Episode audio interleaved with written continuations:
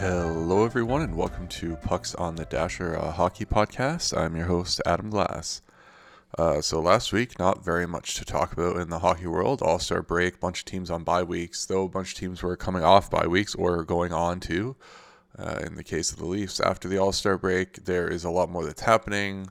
There's been some trades. Now, rumors are firing up for the trade deadline. Uh, a few other things to talk about. The NHLPA has hired a new head. Uh, so we might talk about that today. Uh, and I feel like there's some contract signings that we need to discuss, and a few I believe I missed last week. So we might touch on those also. But before we get to all that, and since we weren't able to do it last week because it was a double fantasy week or a two week long week for fantasy, if you will, uh, I can do a fantasy update now. So, as always, starting with the big pool. Uh, unfortunately, I lost uh, eight to three to a team that was tied for the eighth spot. Uh, they now have taken over the eighth spot by a single point to the team that is in ninth that I'm now playing this week. So that's also fun. Uh, so that's not great. Um, once again, I have Matthews injured, so that's unfortunate, especially in this pool. Um, and I think the worst part was I had enough goalie starts and I had decent stats, and because the New York Islanders, who had just acquired Bo Horvat, and I assumed would go on a little bit of a heater, uh, would have a decent week because of their opponents. Unfortunately, they lost six to five to Vancouver, and then also somehow managed to lose to Montreal. Uh, and after that Vancouver start got blown, I was like, well, I guess I got to play him against Montreal now. And then it was a 4 3 loss to Montreal. That was Varlamov, not Sorokin, but somehow managed to accidentally bench Frederik Andersen for his five goals against to the Rangers. Um, so that was handy, though it didn't help. So, despite some unfortunate weeks from some of my better players, I lost 8 to 3 and I'm now in fifth place and probably can kiss away any chance that I had of ever finishing first overall in this pool. Uh, playoff spot now closer to the bottom of this, well, eighth than I am to first, which is not great either. I am currently uh, four points up on ninth place, and I play him this week. So that is, if I he beats me by more than two categories, he could potentially take my spot. So big week for me in this pool. Um, at one point, I thought I was going to be pretty, pretty set in the playoffs, and now it looks like that's going to be a little more. And it's I have two losses in the last like two months and a tie, and I yeah, that's weird, but it is what it is, I guess. Um, last time I played the team that I lost to this week, I beat them eight one, so I would like to see that happen again. Uh, but it didn't, and I did. Oh, that's where I am in the schedule. Oh, I got a tough, potentially tough schedule coming up for the rest of the year too. That's not great. We got one, two, three, four, five weeks left. And playoff time. Okay. Over to the points pool. Um, I pulled off a five point victory and I'm now back into a playoff spot, uh, which is fine. Like I've said on this podcast, I'm just kind of riding it out in this pool because uh, I'm definitely not good enough to get first overall but I'm still potentially bad enough to miss the playoffs. So I'm tied for the basically I'm in fifth of sixth playoff spots uh, because I have more total points. So I'm in on a tiebreaker, though I do have a tiebreaker on a few teams that are still in front of me. Um, but there's one team behind me that does have me in a tiebreaker, and they're only one game back. So guess we'll just see how it goes. Still here. Um, nothing much happening in this pool. Let's just click on trades. None. Literally not a single trade in this pool all season. it's very fun. Super exciting. oh man. I almost made some trades on the weekend actually when I thought I was going to lose this week and basically that might have actually cemented my uh well maybe not based on how the standings are shaking out now. I would have been in 8th place, right? No, I would have been in 7th. Yeah, so not much of a difference, I guess. Um, so onward and upward. I am in fifth now, playing the eighth place team this week. So let's see how that goes. And we're gonna shift on over now to the auction pool where I pulled off a five to four victory over uh, hated rival Benchwarmers. Um, so I am in eighth now, uh, six games under 500 still, but I am in a playoff spot. So that is very nice. Uh, I would never made the playoffs in this pool, uh, and in a you never know what can happen in the playoffs. So, I mean, my goalies right now are Bob Vejmelka and Copley, um, so that's maybe not ideal for winning a championship. But Bob had a good week last week. Copley had a shutout, but unfortunately, I had him on the bench for that. I mean, Vejmelka's Vejmelka for the most part, he will be okay with your peripherals. He'll probably have one game a week where he lets in four goals, and you got to try and predict when that is, but you never know. So you just roll him every week, and then.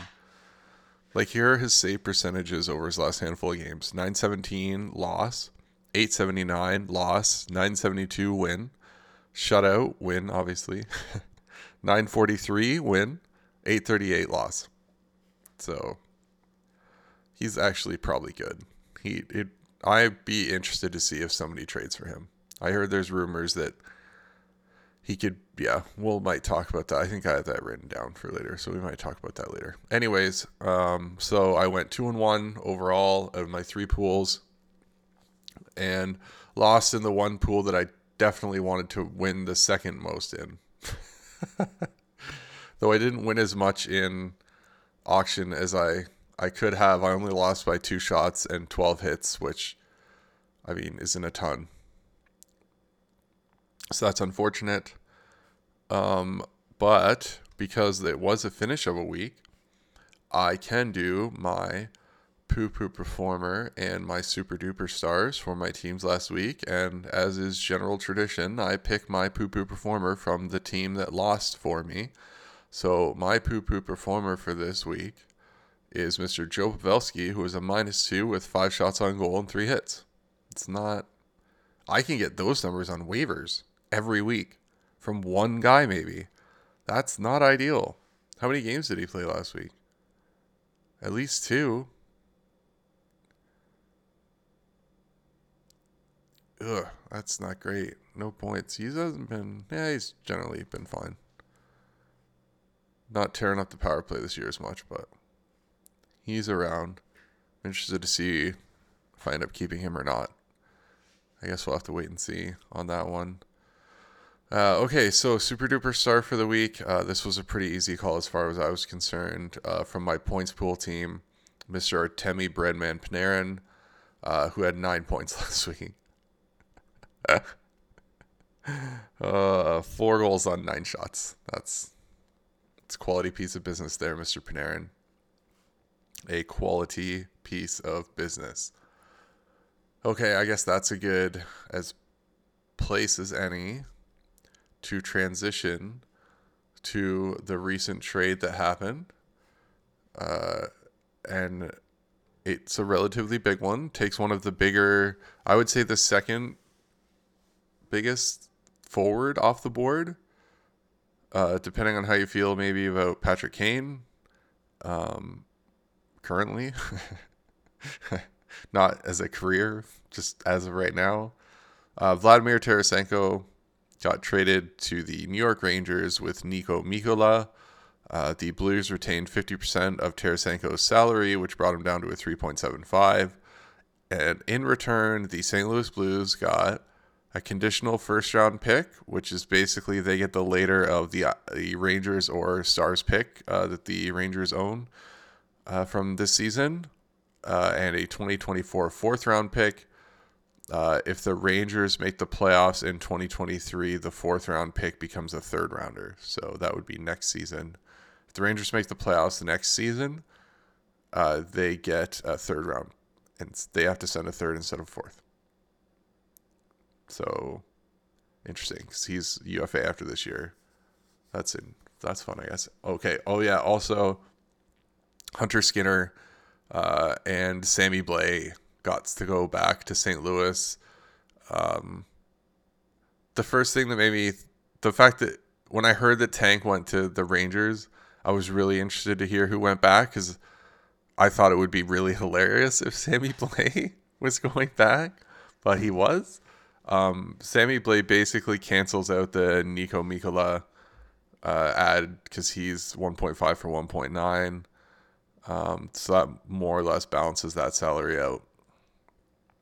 I okay, return. Let's just do this return wise from the Blues perspective. Two picks and just literally two players. Like I don't okay, I don't really know anything about Hunter Skinner. Maybe I should at least half-ass look into this guy here. Uh, where was he drafted? All that kind of stuff. He's a fourth round pick in 2019.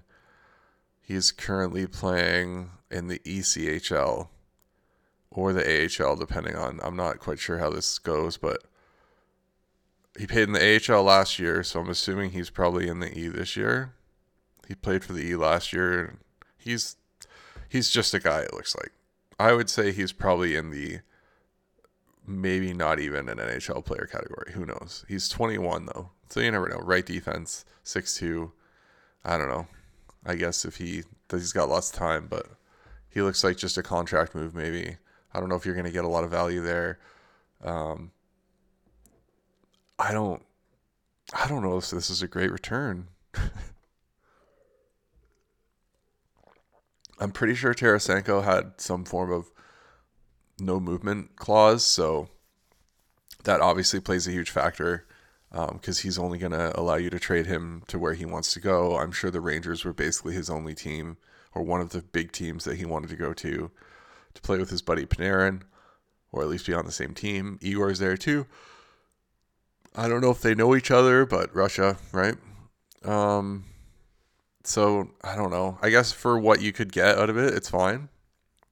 I mean, he's a UFA, and you pulled a first, a fourth, and and a couple of guys. I guess that's like the Bo Horvat trade. I don't. I mean, he was signed though. I don't know. Whatever. This is fine. I think return wise for St. Louis. Like I don't. You were hoping for a first and a player. I would have ideally went for two.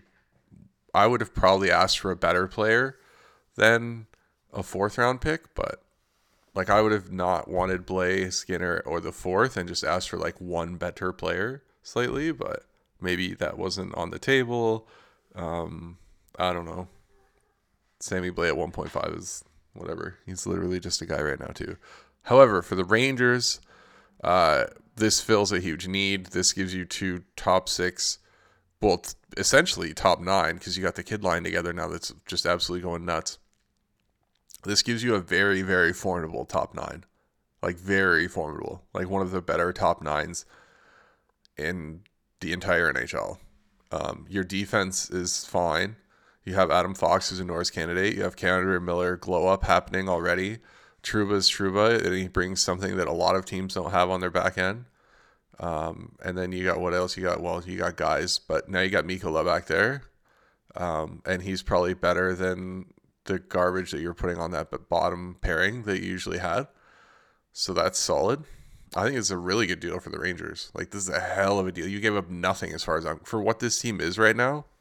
You didn't give up anything. You literally gave up nothing.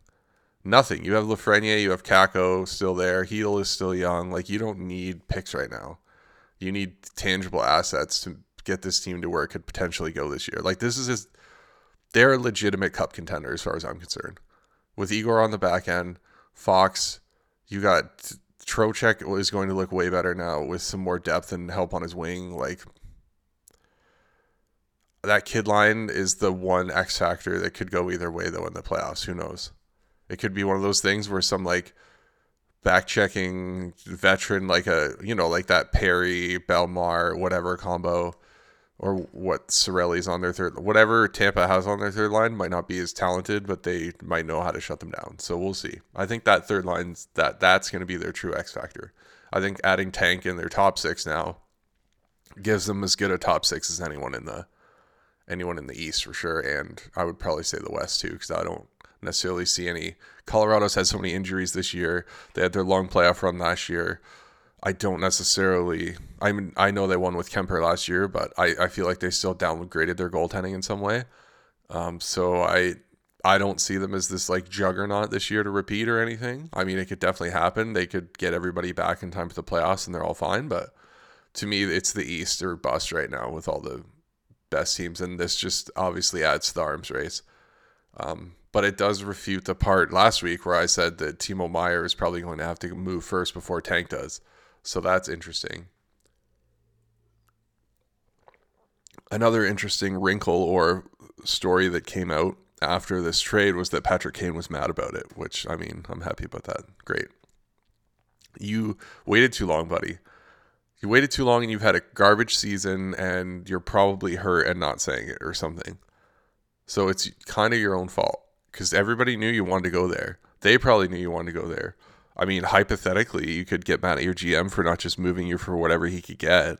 Maybe that's part of it. Who knows? I mean, you could ask him, I guess, what was on the board, and if it was worse or better than they got for Panarin, then I guess, or for Tarasenko, then I guess you could, I don't know, think about it that your own way. But if I'm the GM, I'm not telling him. Be like, we couldn't work out a deal, and now bye bye. so is there some like, so there's there's all this talk, or I've heard for a while now, because Key's been playing so bad and potentially was hurt, that Kane is. There was talk that he might just sign a one year deal with the Blackhawks and come back next year and then get traded at the deadline when he's ideally had a better season. And to me personally, I think that's 100% what they should be doing. Um, unless you think of trades out there that you want to make right now, there's no way you're selling him for a lower value. Ideally, you structure his contract next season in a way that his cap hit isn't as high as his dollar value, um, like signing bonus or something. I'm not 100%, I don't know how that works, but I'm sure there's a way you could figure it out. So when the trade deadline happens next year or closer to the trade deadline, like his cap hit is only like two or three million or something like that. Um, I think this is a way, and the other part of that is the Blackhawks have to hit the cap floor next year. Like they if they they can't trade every single guy, then they're just going to be you you have to re-sign guys. You have to have a team to play. I don't really want to do this big deep dive right now, but like Jake McCabe is out there and they probably should trade him cuz his you're probably not going to get more for him. Seth Jones obviously I'm assuming isn't going anywhere. So that's 9.5. Connor Murphy at 4.4. I'm sure you can't find a taker for that yet, so you, you can hold on to him. You have Caleb Jones, who you're probably going to re-sign. He's currently making 1.3. You're probably going to give him a raise for sure. Uh, but then other than that, you got like a bunch of like, but that's not even so. Essentially, you're going to be trading Jake McCabe, so you're going to have 13.5 million in two defensemen, and then a bunch of like million dollar guys. Uh, you have Mrazek next year at 3.8, so that's ideal. Uh, who knows who his backup's going to be? But if you, if like this I, think you got to sign a backup for like three or four million. So you have two goalies. Uh, you have only 1.3 in dead cap for next year. You have one point, not like your recapture on Duncan Keith's to go, though I don't think that's a dead cap, so that doesn't count. I don't know. Okay, up front. Okay, so you're to, Toews and Kane are both UFAs. Let's just assume they both, one of them comes back and one of them doesn't. So they're probably not going to make 10 5 again. Let's just say they make 8 you have Tyler Johnson for one more year at five. You're probably not going to be able to move him, so you're fine there. Athanasiu and Domi are both UFAs, so let's just assume they move both of them. You have Jason Dickinson at 2.6. You're fine there. Uh, and then it's just a bunch of million dollar guys. So that's assuming, let's assume you don't bring back Kane and Toews. That leaves you with, uh, let's say, five, seven, eight, nine, like 12 million in forwards and let's call it 16 million in D, 17 million in D. So you're looking at what 30 million, give or take, that's not going to get you to the cap floor. I don't know necessarily what the cap floor is, and I can't see it in front of me right now. Um, but I feel like it's 40 or 50 million, if not higher than that. Um, so you're gonna have to figure. You have to figure something out there, because you just can't sign every. You can't just give 10 million dollars to every free agent. Um. So I don't. I don't know what they're gonna do. Like you got to be eating contracts right now. This is the team that should be eating contracts for picks at the deadline. Like you need to be eating long like you need to find a team that's trying to get rid of a guy that's making 4 or 5 million that isn't performing to that and has one or like two or three more years left and just grab that guy for whatever you can get like capital like draft capital wise. And then obviously you got to make those picks, but we'll see. I'm interested to see what they do vis-a-vis actually signing guys because um, they're obviously going to keep doing the like like they did with the Athanasiu and Domi. Like I'm sure those guys did not get offered three million dollars from anybody else. Um, so you just buy a bunch of guys like that, sell them at the deadline. Just do that until you're like the Leafs did that for a while with PA Parenteau and Winnik and stuff like that. Like you just bring in a bunch of guys that you think are players that just need, and then you elevate them into positions they're usually not into, or find the best spot for them. Pump their value up, pump and dump. There you go. Bye bye. All done. Okay, so that was the big trade of wow. Okay, you click so many windows and then you can't. But I, I'm 100. Well, we got the Magna trade, but we don't need to talk about that. That seems like silly to talk about. Um, so I'm going to do some contract talk now. Uh, first of all, we have. I don't think I talked about this last week, but the Capitals signed Sonny Milano, 27 year old Sonny Milano, to a three year, $1.9 million contract for some reason. And then they got 26 year old Dylan Strome locked up for five years at 5 million, uh, even though he was a free agent and has like what 20 points this year. How many points do he actually have? 36 points, 54 games, minus seven. And I bet you now that Backstrom's back, a lot of those points are going to dry up. I still don't think he's 25. He's had one season of 50 points, basically. with the Blackhawks, where he basically went almost point per game in eighteen nineteen after coming over from the Coyotes, probably because he was playing with Kane and Toews or something like that the whole time. Like just because you're good playing with Kane doesn't help. I get that Washington is trying to keep this window open, but like this isn't it. I don't. I feel like he doesn't bring you what this team needs, to be honest. like I don't. I, are you thinking about him as a replacement for Backstrom? Oh, I guess. I I guess. I mean, he's a career minus 37. He's never really played for He's generally only played for bad teams, but I don't like Kuznetsov isn't exactly good defensively either. Um, Lars Eller is like feels like he's 125 now.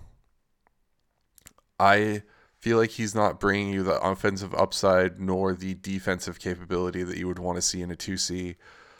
Um, and now you've given him a long term deal when, as far as I'm concerned, he hasn't necessarily proven over his career that he even deserves a five year contract. Like five years?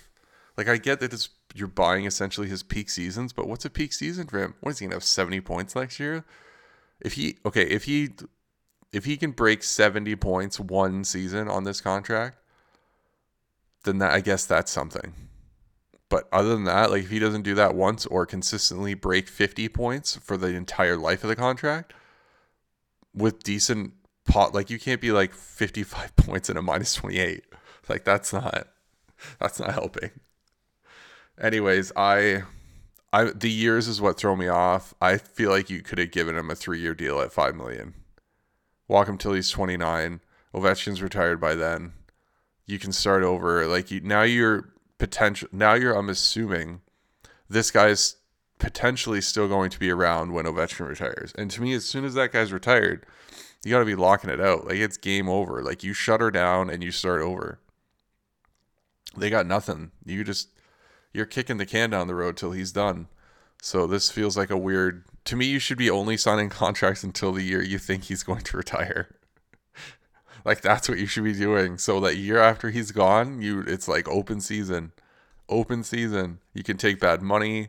You can sign uh, an elite player that's available if you want to build a team around whatever. An offer sheet if that's still a thing that people do. I'm assuming not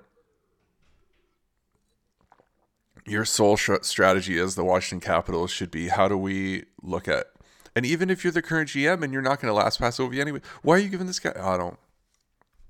Very confusing. Very confusing to me. Anyway, so obviously Boho I talked about last week. Okay, so this is another confusing part for me. This is where a team wins and a player potentially, to me personally, loses. This is also what I brought up when Jack Hughes signed his deal, and now look how that's going. He makes like eight million dollars a year, and he's going to be like he's probably by next year, if not this year, probably going to be worth twelve. So I know millions are millions, but still, like that's you. Yeah, weird. You're talking about uh, an era where young pe- young players are making a bunch of money, but it's still going to be the older players making the most because it's going to be like uh, Matthews and McDavid and MacKinnon and guys like that in their like early early to mid 30s making like 12 to 14 million while like Jack Hughes is still making 8 um weird. And Jack Hughes might be the best player. Who knows who knows what'll happen by then.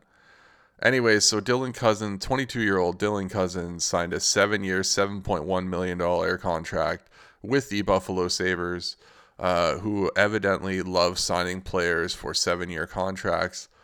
Um, and now have a bunch of guys just whacked up in, in years for a long time, uh, including Tage Thompson, now Dylan Cozens up front. Uh, and then they have obviously Mattias Samuelsson, and I will assume after this offseason, RFA to be Rasmus Dahlin will be getting a seven or eight year contract. Uh, and then shortly after that, who knows, maybe even Owen Power. So it's not like they have really bad money on them. Like honestly, Jeff Skinner is still their highest paid player. Um, Thompson's making seven one. Cozens now making seven one. Mattias Samuelsson's only making four two. I'm assuming Dahlin's going to be the highest play. Like I'm assuming Dahlin's getting nine, eight by nine, eight he should be signing at least an 8 by 10 um, to me personally with the cap going up, but that's just me. We're not talking about him. We're talking about Dylan Cozens. So Dylan Cozens is 22 years old. He hasn't really necessarily broken out or anything like that. Uh, he is a first round pick, seventh overall in 2019. He is highly touted, if you will. Um, currently, he has 44 points in 50 games, so you could say that he is showing signs that he will be a player in this league. Why are you signing? The cap is going up. You're on a team that desperately wants to retain players. You're 22 years old. You just keep kicking the can. Get a three year deal sign three for whatever. Like, what are you worried about? That you like, how many players do we honestly know? Can you think of off the top of your head that were 22 year old RFAs that kicked the can down the road and then suddenly their career was over? Like what, Bryan Berard? Like, does that even count? Does that even, he still end up playing? I just don't get it. Like, to me, this is not if I'm like austin Matthews has one, like the fact that yeah, you should not be signing a deal like this. This is more than you're worth right now. But how many years is it going to be till this is less like less than you're worth? One year, two years of this deal? Like, are you even going to make it halfway through a seven year contract? Like, you didn't have to, it doesn't even start till next season, obviously, right? So imagine signing a contract and after one year into it, you realize you're undervalued? Why would you want to do that to yourself? You won't care? You honestly won't care? Maybe you won't. Maybe you won't. Like, I mean, hockey players are pretty boring. Maybe they won't care. But if you're three years into a seven year contract and you're breaking 80 points a season and you're only making 7.1 million and you were 22 and you actually had pedigree, this isn't Tage Thompson who's 25 and just this is like, I'll just take this con. Yes, please give it. Like I would have done 100% if I was Tage Thompson. I would have signed that contract too. That's fine. That makes sense to me. He could over he could outplay. He probably will outplay that contract, but he doesn't care because he was written off for a lot of years, and he was the butt end of the jokes of the Rhino and all this stuff. He's only 25, but still, that's fine. But they offered you this money, and you're 22, and you were a first round pick, and you're already good. You've been good everywhere. It's just silly. Just silly.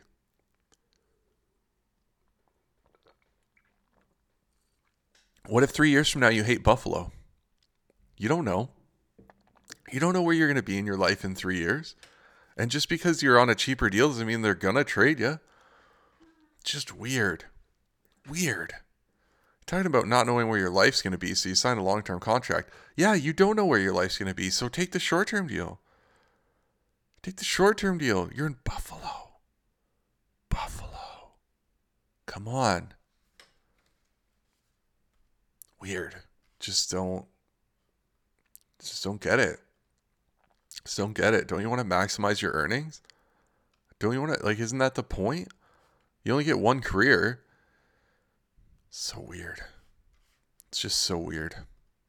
I just the Hughes one still blows my mind.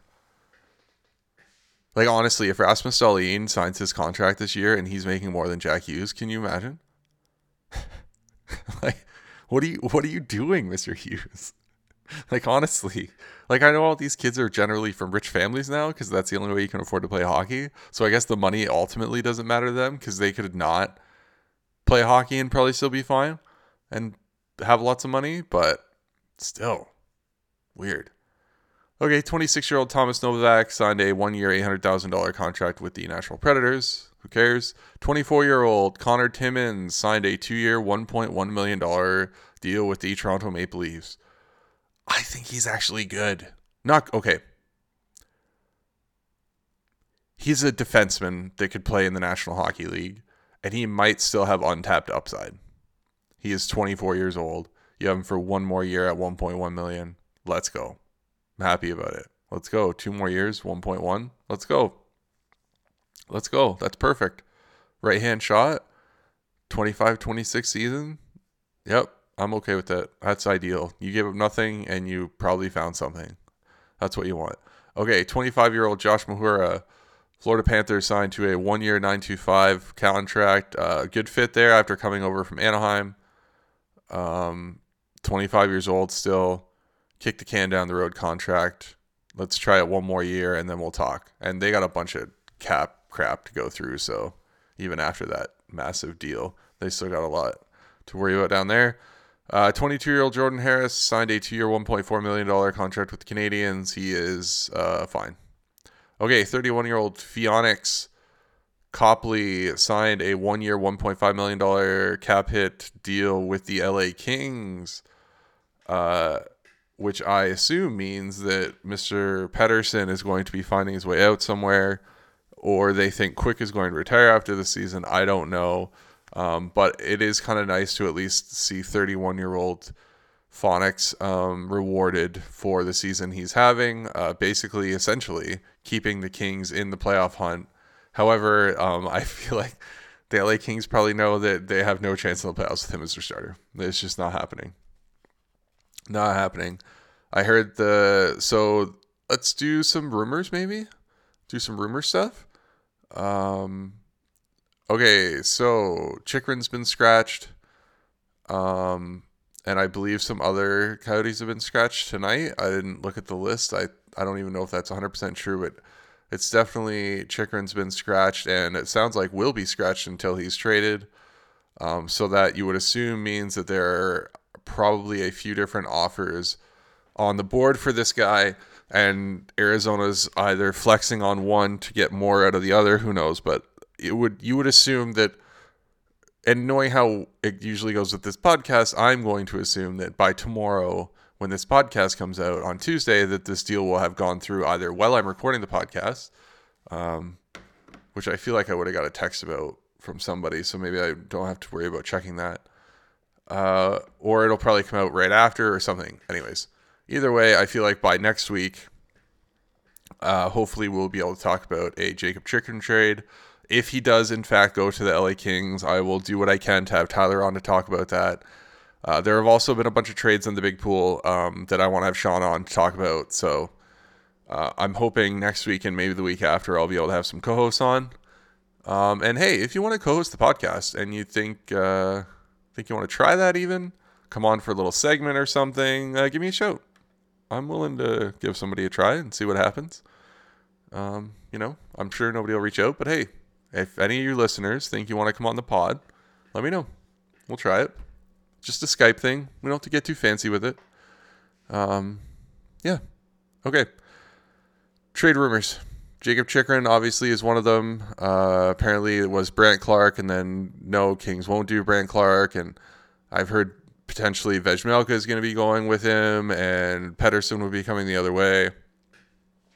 Um, I think Vejmelka would be a good fine pickup for the Kings compared to like then you can have Copley be your backup again, um, which is probably or you just go back and forth. But Vejmelka, I mean, from a fantasy perspective, if both those guys are on the same team, then I would have the Kings duo in auction plus Bob, and I guess that's not terrible. It's nicer to have three teams, but I mean, at least I get a guaranteed King star, and they're a decent team, so that's okay. I guess that's not terrible.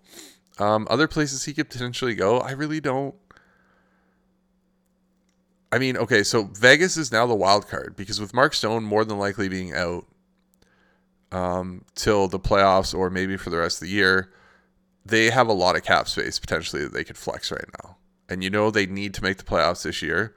Uh, let's just do a little Vegas Golden Knights check in here on the standings. Uh, I don't have the, I would say 99% of the time uh, when I'm doing my prep for this podcast, I always make sure to have the standings in front of me on a tab because I don't look at, or I honestly don't really look at them uh, ever, especially the last few seasons, um, because it doesn't really seem to matter too much uh, what place my favorite team is in, because uh, they're playing Tampa or Boston regardless, it seems. So let's see here. Where are the Vegas? Okay, so Vegas is currently in first place in the Pacific. Um, so good for them. Seattle's in second. And then we have the Edmonton Oilers, who we're going to talk about in the trade rumor shortly locked down in third, but they are technically tied with the Los Angeles Kings, but they have one more win, so I assume that would be the tiebreaker. Five points back of that are the Calgary Flames, and then you have the Canucks, Sharks, and Ducks, who are just barely a functioning franchise according to this playoff format. Let's do the wildcard check in just for funsies over in the West. Uh, we have Los Angeles and Minnesota currently in your two wildcard spots.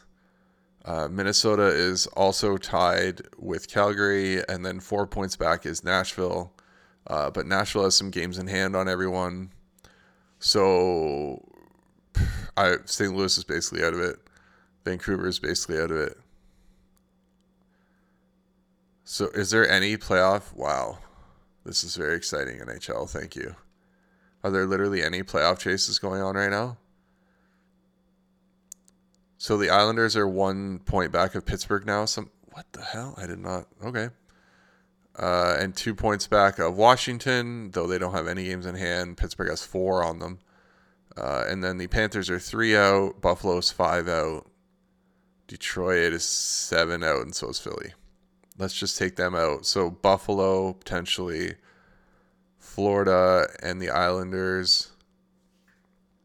And then what do you have in the So I would say the only playoff we have a wild card race amongst let's say one, two, three, four, five generously no, let then we gotta include Philly. We're not doing no, they don't as many. okay, let's say six teams wild card chase in the East, and then a four team wild card chase in the West. Uh, I would say, well, maybe not in this.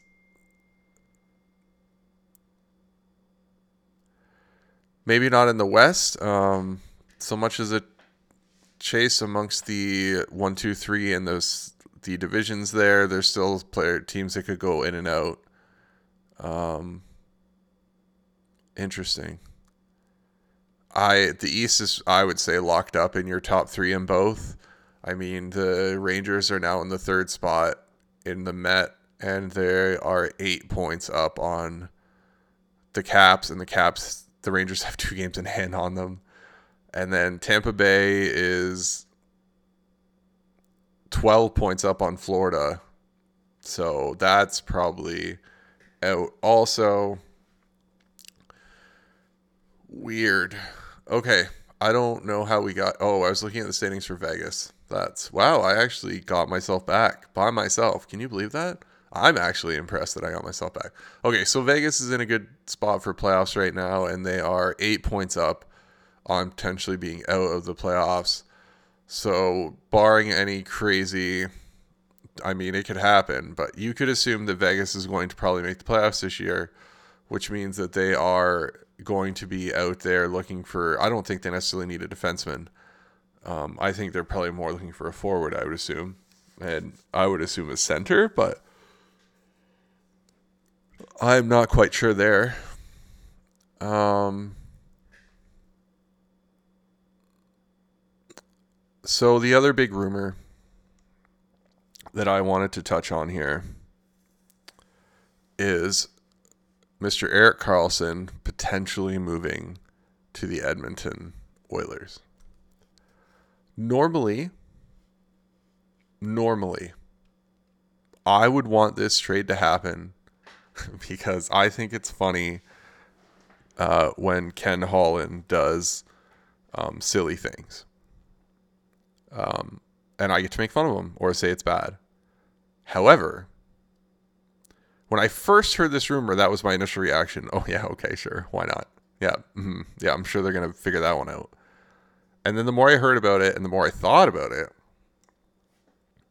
you have to do this. Both teams have to do this. So let's just do the Oilers' perspective, because I have some thought. I had a thought on what the trade format could potentially look like, and there was an article on the Athletic today by, since I have it up here, uh, Allan Mitchell, who covers the Oilers, and the trade that he kind of eventually proposed after kind of going through essentially his thought process and how he got there, um, is essentially the package that I had in my head, I with one more piece that I wasn't expecting um, at all. However, if you are the Edmonton Oilers and you can make this deal without subtracting a significant part of your forward group, you have to do this all day. I don't care. They don't really have any big prospects. I would move anything, anything that isn't currently a key part of my roster or something that Karlsson then doesn't replace when he comes back. That's different if you're replacing a defenseman with Karlsson, then that's that's fine. You can send that defenseman back, which is part of the package I thought of. Um, but you got to add this guy. He's peaking right now. I know there's four more years left. I know it's a lot of money. You're obviously going to have to get a bunch of it retained. Now, San Jose is probably not going to want to retain half because of how many years are left. I personally think they should and just flex for more assets. Just get this. You. This is your literal. So this is a one-time opportunity. I feel like for both teams. For the Oilers, it's a potentially a one-time opportunity to add arguably one of the greatest defensemen of his era in essentially potentially and more than likely his last good season. Like his last peak, oh my god, he's that guy again season. Now maybe it happens again and great. Then you got more value out of this like out of this trade. Absolutely. But you have you he you have to add this guy. This guy has won playoff series by himself before. He carried a team essentially on one ankle to almost the Stanley Cup final. He is an absolute, no doubt, game changer, and you have nothing like him on your defense. Not even like not even remotely close. Not even remotely close. Do you have anything on that Oilers defense that brings to the table what Erik Karlsson can bring to the table? And I know they have an amazing power play and they don't need it to get better, but that's not. You don't play an entire playoffs on power play. Who cares? That's not why you bring him in. You're bringing him in for the transition game, for what he can do offensively, for even for net pulled situations. You can put him out as your sixth skater. Like, th- you have to bring this guy in. You have to, have to, have to, have to, have to, have to, have to. If you're Ken Holland and the Oilers, you got to make this deal happen. And I know that that you. So the bigger problem is that you have Connor McDavid and Leon Draisaitl coming up eventually to need new contracts, and you signed a bunch of random guys to to deals for too long, like Hyman and Kane. And I'm sure if I looked, there'd be a, like obviously Darnell Nurse, and you that's where making this trade makes it a little more difficult for you. Because if you didn't have all that money locked up for long term with guys that aren't McDavid and Draisaitl, then this would be even easier to swallow because you have a, so now you're adding an extra five ish million potentially during the year where you want to re-sign those guys or both those guys or one of them or one and then the other however it works out. That's tough. However you still got to do this deal. Still have to do it. 100% you have to make this deal happen. And i'm assuming karlsson will go. I know he has a very thick no trade clause but i'm assuming he's going to waive to go to edmonton to play with mcdavid and have a chance at the stanley cup like you would assume so and if they do make this trade, goaltending aside, I think that makes them the best team in probably the best team in the West on paper right now. Like I honestly think that they don't have the goaltending, um, and I know a goalie can get hot and do whatever. It happens, but if they can add this guy, that I don't even like their bottom six at all. But to me, adding this guy who's going to play probably 22 to 25 minutes a night, if not more, in the playoffs, He's going to chew up so much time that he's going to make the other defenseman way better. He's going to make your forwards better. He's going to make all your forwards better. Like I I think they have to do this. Absolutely have to make this trade. Okay. San Jose perspective. You have to make this trade. You have to, have to, have to. Because honestly, I know earlier in the year when we were talking about San Jose, I basically said you get rid of this guy for anything. You just have to move this contract. You're going to have to retain salary. That's fine. You're going to get more assets for that. You retain it. You eat it. You get rid of him. You get rid of him. This gives you an actual chance as a franchise. This signals that you're starting over. You're moving this guy. You move Timo Meier. You are starting over. Like you are hitting the reset you got Eklund coming in. You have guys coming in. You probably will be getting a nice high pick this year. Maybe you get Bedard. Regardless, Erik Karlsson is not going to be helping you as a franchise, period, for the rest of his contract. He's essentially hurting you right now because he's playing so well. He's helping you win games. You don't want that if you're the San Jose Sharks. Me personally, it would be very hard for me to not just be like, okay, what can we do to make this happen as quickly as possible? The proposed trade here by Allan Mitchell in the Athletic is this, and this is mostly the. So I'll tell you what I was. So my in my head, I was like, okay, you're getting Karlsson. Immediately, I'm like, well, you're gonna send Barrie back. Okay, well, you can't send Barrie back because you need to put some value in the trade. Because if you don't put if you put Barrie in the trade, then you have to send a good forward. Like you have to send some capable asset back as a player. You can't just send, oh, here's a bunch of garbage contracts and a pick. Like they're not going to accept that. It's pretty clear. You're not going to send one of your forwards, and I don't even know who they would send, if I'm being completely honest. I don't think they have a forward that would show any value for San Jose right now. Um, so to me personally, the only guy on their entire roster right now who is tradable, or who they would trade, because apparently Ken Holland is all up in the Philip Broberg, is is Evan Bouchard. So it's Evan Bouchard. You're gonna have to dump money. So that's Puljujarvi. And there's value there as far as I'm. If I'm the Sharks, then I'm. That's fine. I'm not telling him I'm not telling the Oilers that I see him as value potentially. But if I'm the Sharks, I'm totally fine with having him come to me and seeing what I can figure out with him. Then he also, and then I had this year's first, and that was my package in my head. I was like, Bouchard, Puljujarvi, a 2023 first. That's the package that I thought would get it done. He says it has to be another first 2024. Allan Mitchell, um, I'm also fine with doing that if I'm Edmonton. And if I am San Jose and I am pulling, if I could even just get Philip Bouch or Evan Bouchard, if I could get Evan Bouchard and a first for him, I would do it. So to get Puljujarvi and another first potential, like if that is the actual trade and they say no to that, that's just that's insanity. And if I'm Edmonton, do it. You you want you basically have waived Puljujarvi at this point. Bouchard, you obviously whatever. He's no Erik Karlsson clearly, so it doesn't matter. And he's not going to be Erik Karlsson in the years that you need him to be. Um, and your two picks are irrelevant. Who cares? Completely irrelevant. You should be trading first round picks until Connor McDavid retires. Honestly, get rid of them. Who cares? Like who?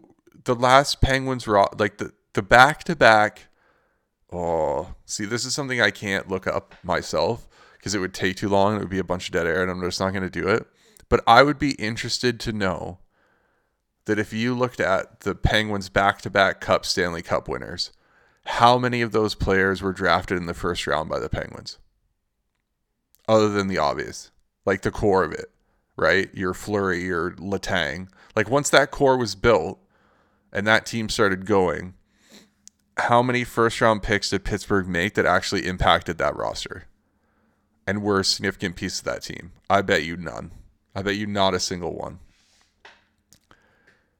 And and that partly might be because they drafted poorly, and that might be because they traded all their first round picks. But if they did, and they have two Stanley Cups from it, for arguably one of the better players of all time, then I think we're overrating first round picks.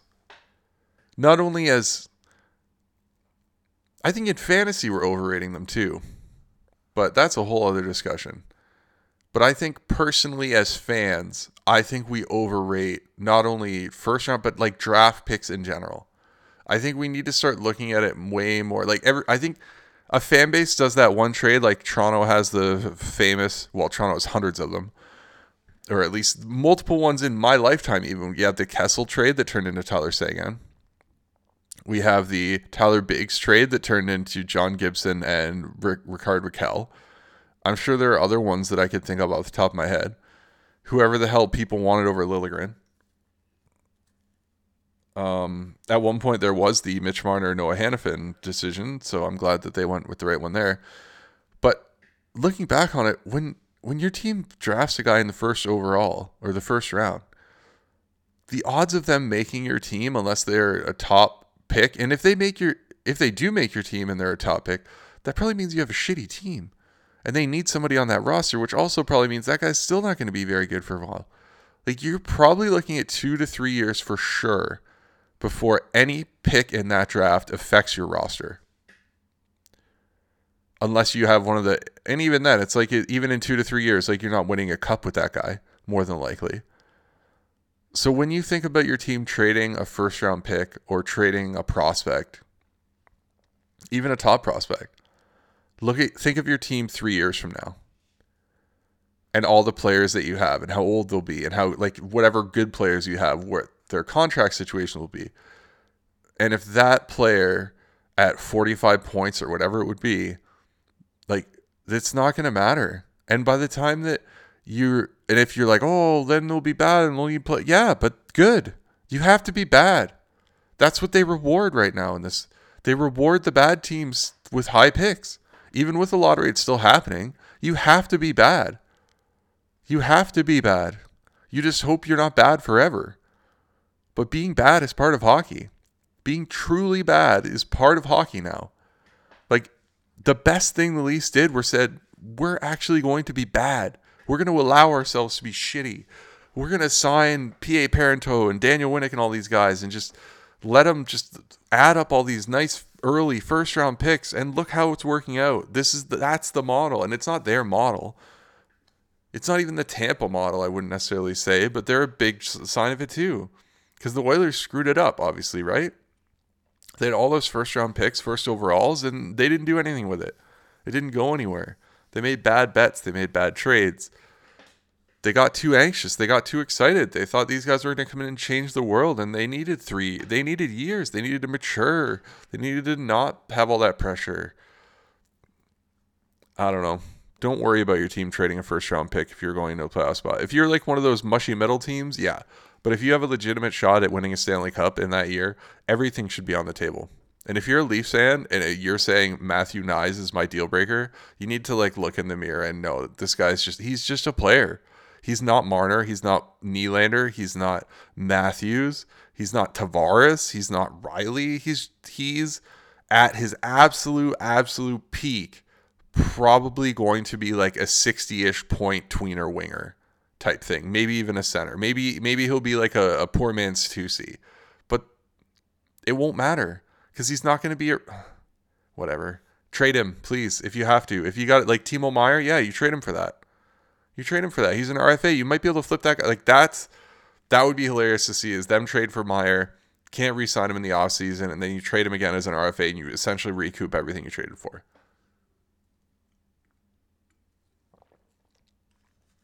I'm interested. I I personally don't see a way that the Leafs trade for Meier without the thinking that they can actually re-sign him and still keep their core together. So, I'm he's to me the one like if I am the New Jersey Devils, I am doing everything I can to get Timo Meier on board. Like they also have potentially a legitimate shot at like that's tough East, but they got a good team got a good team. Uh, I would love to be here, sit here and be like, oh yeah, it's the East. 100% East is going to win the Stanley Cup this year, but um, I think it probably could happen, but it sucks that it's currently the date is February 13th. And if it wasn't for fantasy hockey, I would literally probably not be watching hockey until the playoffs started. Like I would probably not watch another Leafs game until the playoffs started. Like I just don't. There's no reason. There's honestly no reason. They're not changing. They're either going to be playing at home against Tampa or on the road against Tampa. That's it. That's all there is. Those are the options. So I don't know what to tell you, but this podcast is done for this week. I will talk to you next week.